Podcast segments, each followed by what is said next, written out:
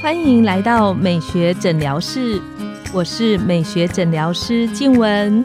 让我陪你走进健康新生活，打造你的好感人生。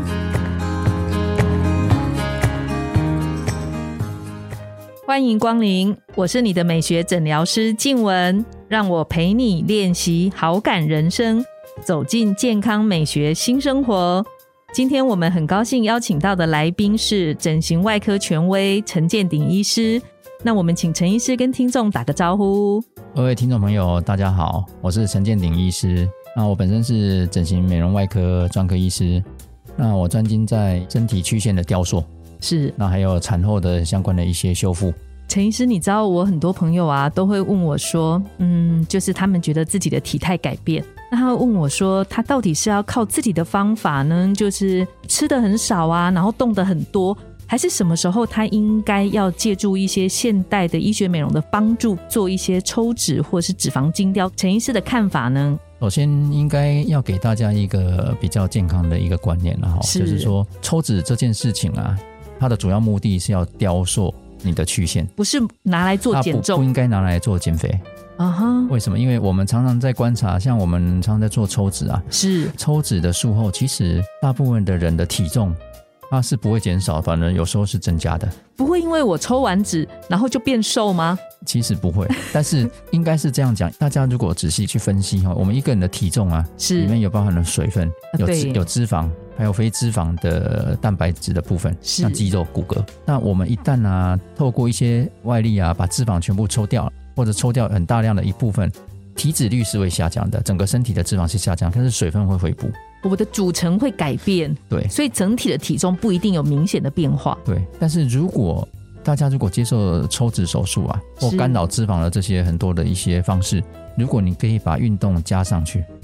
那你这些水分就容易脱掉，那你肝脏的代谢率就会做一个改变，那你就会比较容易体重会往下掉。在抽脂术后，陈医师建议怎么做会让整体的效益来得更好、更健康？一般我们临床上面常常观察到哈，就是说你抽脂前啊，你的身体质量指数 BMI，比如说偏高的人，有时候你的血脂肪啊或者三胆固醇比较高，是，在抽脂完哦，比如说你抽脂的量啊，如果你超过一千五百 CC 以上，嗯那哼，你两周内啊，即使你再去抽血，会发现说这些血脂肪都往下掉了。会因为抽脂完之后，抽血的血脂肪的数据会变好，对，在两周内才有这些反应，超过两周它又回来了。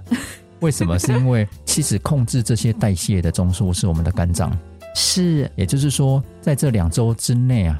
你的肝脏会感受到哦，你身体有大量的脂肪被抽掉了。嗯哼，所以你肝脏的代谢它会做一个反应，但是超过两周，肝脏又把它调整回来了。就是两个礼拜身体的恒定性其实是会改变对的，，所以如果你在这两周内可以做一些介入性的治疗啊，包含你去打一些现在很流行，比如说打一些瘦瘦针去抑制你的饮食，嗯，或者是你打一些，比如说静脉，你可以打一些去帮助你肝脏可以代谢脂肪，让它代谢率增加的一些针剂，那都有办法去让你的体重下降，跟体脂率往下降的趋势走。也就是说，像陈医师讲的，就是有一点像是把它合在一起的治疗方式，对不对？对，没有错，因为其实哈、不管是抽脂任何的方式啊，对体重的管理跟脂肪代谢的介入性治疗啊，单一的方式哦，都会让你疲乏，它不容易长久的做这件事情。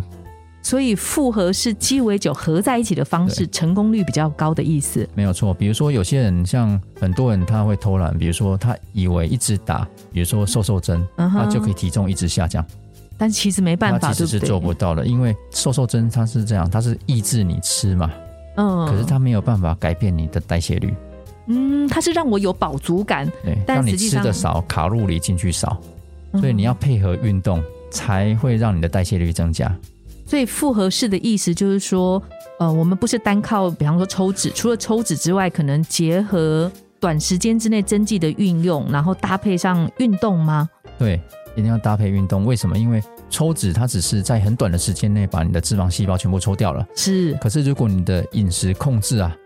还是维持原来的一样。你身体的细胞数目是减少的，脂肪细胞数目减少，可是你每一个脂肪细胞它储存脂肪，它的空间可能是变大的。如果饮食没有控制，那你又复胖了，那体态又恢复到原样了。那请问陈医师，就是如果我觉得自己胖，就可以选择抽脂吗？ 就是有没有什么样的人，您觉得临床上比较建议他抽脂对他是有帮助的？然后什么样的人可能是比较不适合的？应该是这样讲哈，就是说抽脂不应该是把它当做是减肥的工具啦。嗯，就是我不能完全只想说我要靠着抽脂达到减重的这个目标。对，所以我们会希望啊，他在做抽脂这个动作之前，他要养成一个运动的习惯。第一件事情是这样，就是我会希望他有一个运动的习惯，才不容易复胖。嗯那第二件事情就是像刚刚静文问到了，就是说，我认为啦，如果你的身体质量指数，你的 BMI 如果超过三十以上， BMI 三十以上，那你叫他去做运动，他会觉得很累。他或者是叫他去节食，他是其实是很难改变的。嗯，这个时候，如果啊，在评估一些风险下面呢、如果可以，第一个抽脂，加上抽脂两周之内啊，你去打一些，比如说像瘦瘦针，或者打一些让脂肪代谢率拉高的一些针剂，是，那它可以在很短的时间里面去干扰到你肝脏的代谢，嗯哼，那它嗯体重下降的速度跟减重的成功的机会会比较大。就是他前面可能先跨出比较大的那一步，然后给自己有一定程度的身体正向的回馈，之后他要持续再透过运动去维持，成功的几率比较高。对，这有点像是，比如说你一开始啊，你跑得不快，那就推你一把，推快一点，哦但是你还是到最后要靠自己往前进啊，总不能永远都靠人家推你一把吧？ 那很多朋友会问到说，在我们讲到抽脂的这个部分，它是一个安全的行为吗？即使以现代这个医学的科技来讲，抽脂是一个相对安全的一个手术了。是，可是为什么大家还是在新闻上面会听到，比比如说嗯抽脂有哪一些并发症，抽脂出了哪一些问题？它的风险主要来自于，如果你在做巨量抽脂，巨量抽脂说一次如果抽掉太多的脂肪，那太多是怎么样定义叫做太多？大概一般如果一次啊抽是超过四千五百 CC 以上，它就就是一个巨量抽脂，听起来是真的蛮多很的，多。但是有些人他脂肪真的很多， 是那你抽超过四千五百 CC，那风险就会拉高了。嗯这些风险大概主要来自于几个部分，是麻醉风险是其中一个部分，但是因为现在有麻醉专科医师的团队一起在进行的手术，原则上都不会有这样一个问题出现了。是主要是来自于第一个，如果你要抽这么大量的脂肪，接受手术的时间非常久的，所以其实你很容易失温。你失温跟出血其实是最重要、嗯哼最常见的这些并发症了。嗯所以我们在评估这些抽脂到底要抽多少的时候，主要是要考量这两个部分。那至于新闻杂志或媒体上面常常听到所谓的脂肪栓塞，是这个比例其实非常非常非常的少的，嗯因为现在有非常多的高科技的一工具吗些仪器了，对于脂肪的处理不会像以前传统抽脂那么的粗糙，而且那么的暴力嗯啊，所以你脂肪酸菜的比例其实是非常非常少了。所以其实抽脂不要把它当做一个减重的方式，有一个合适的评估，可能我可以局部的雕塑，但是不要做一个大量的抽脂，安全性相对的会高很多。是的，最后一个请教陈医师，就是很多朋友会问我说。那怎么推荐跟选择医生这一方面，陈医师的看法呢？就像我自己，如果有接受采访，他们也会常常问我说，到底怎么样找一个合适的医生？以选择医师来讲啊，其实专科医师，也就是说受过这个完整完整训练的专科医，其实它是很重要的。一是一个好的专科医师，他会知道有所为有所不为，有就所是为说有所不为，不应该完全是病人要求什么就做什么。这是而真的是根据医疗的专业去做一个中立的判判断，嗯然后去做一个良心的建议啊，是这是第一个最重要的原因。第二个，我认为一个好的手术的结果，不是只有手术本身而已，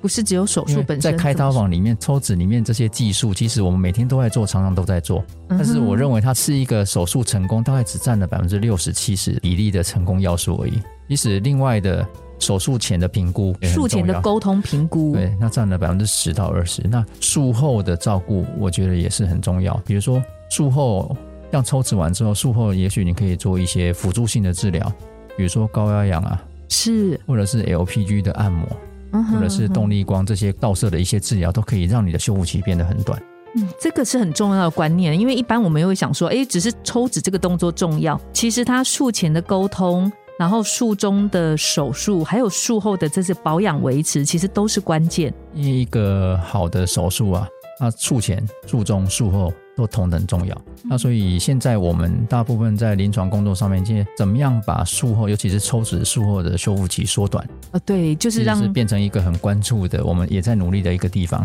术后的可能疼痛啦、水肿的情形跟着恢复的快速很多。是的，我觉得陈医师的分享真的很重要，因为我以前听过朋友分享说，有医生在饭店里帮小模特儿抽脂， 这个听起来是一个很夸张的那个，但是真的有发生过。所以我觉得选择有经验，然后完整训练的合格的专科医师，其实真的对病人的安全性是很重要的。那我们很期待之后陈医师可以来跟我们分享，除了手术抽脂之外，有没有什么现代新的科技的仪器可以帮助有一些女生做到局部脂肪的雕塑？那没有透过手术的方式。那我们谢谢今天陈医师精彩的分享。我们的节目到了尾声，拥有好感人生就从今天开始，每周一、三、五晚上十点。带你从日常的好感练习，共创健康美学新生活。美学诊疗室欢迎再度光临，我们下次见，拜拜拜拜。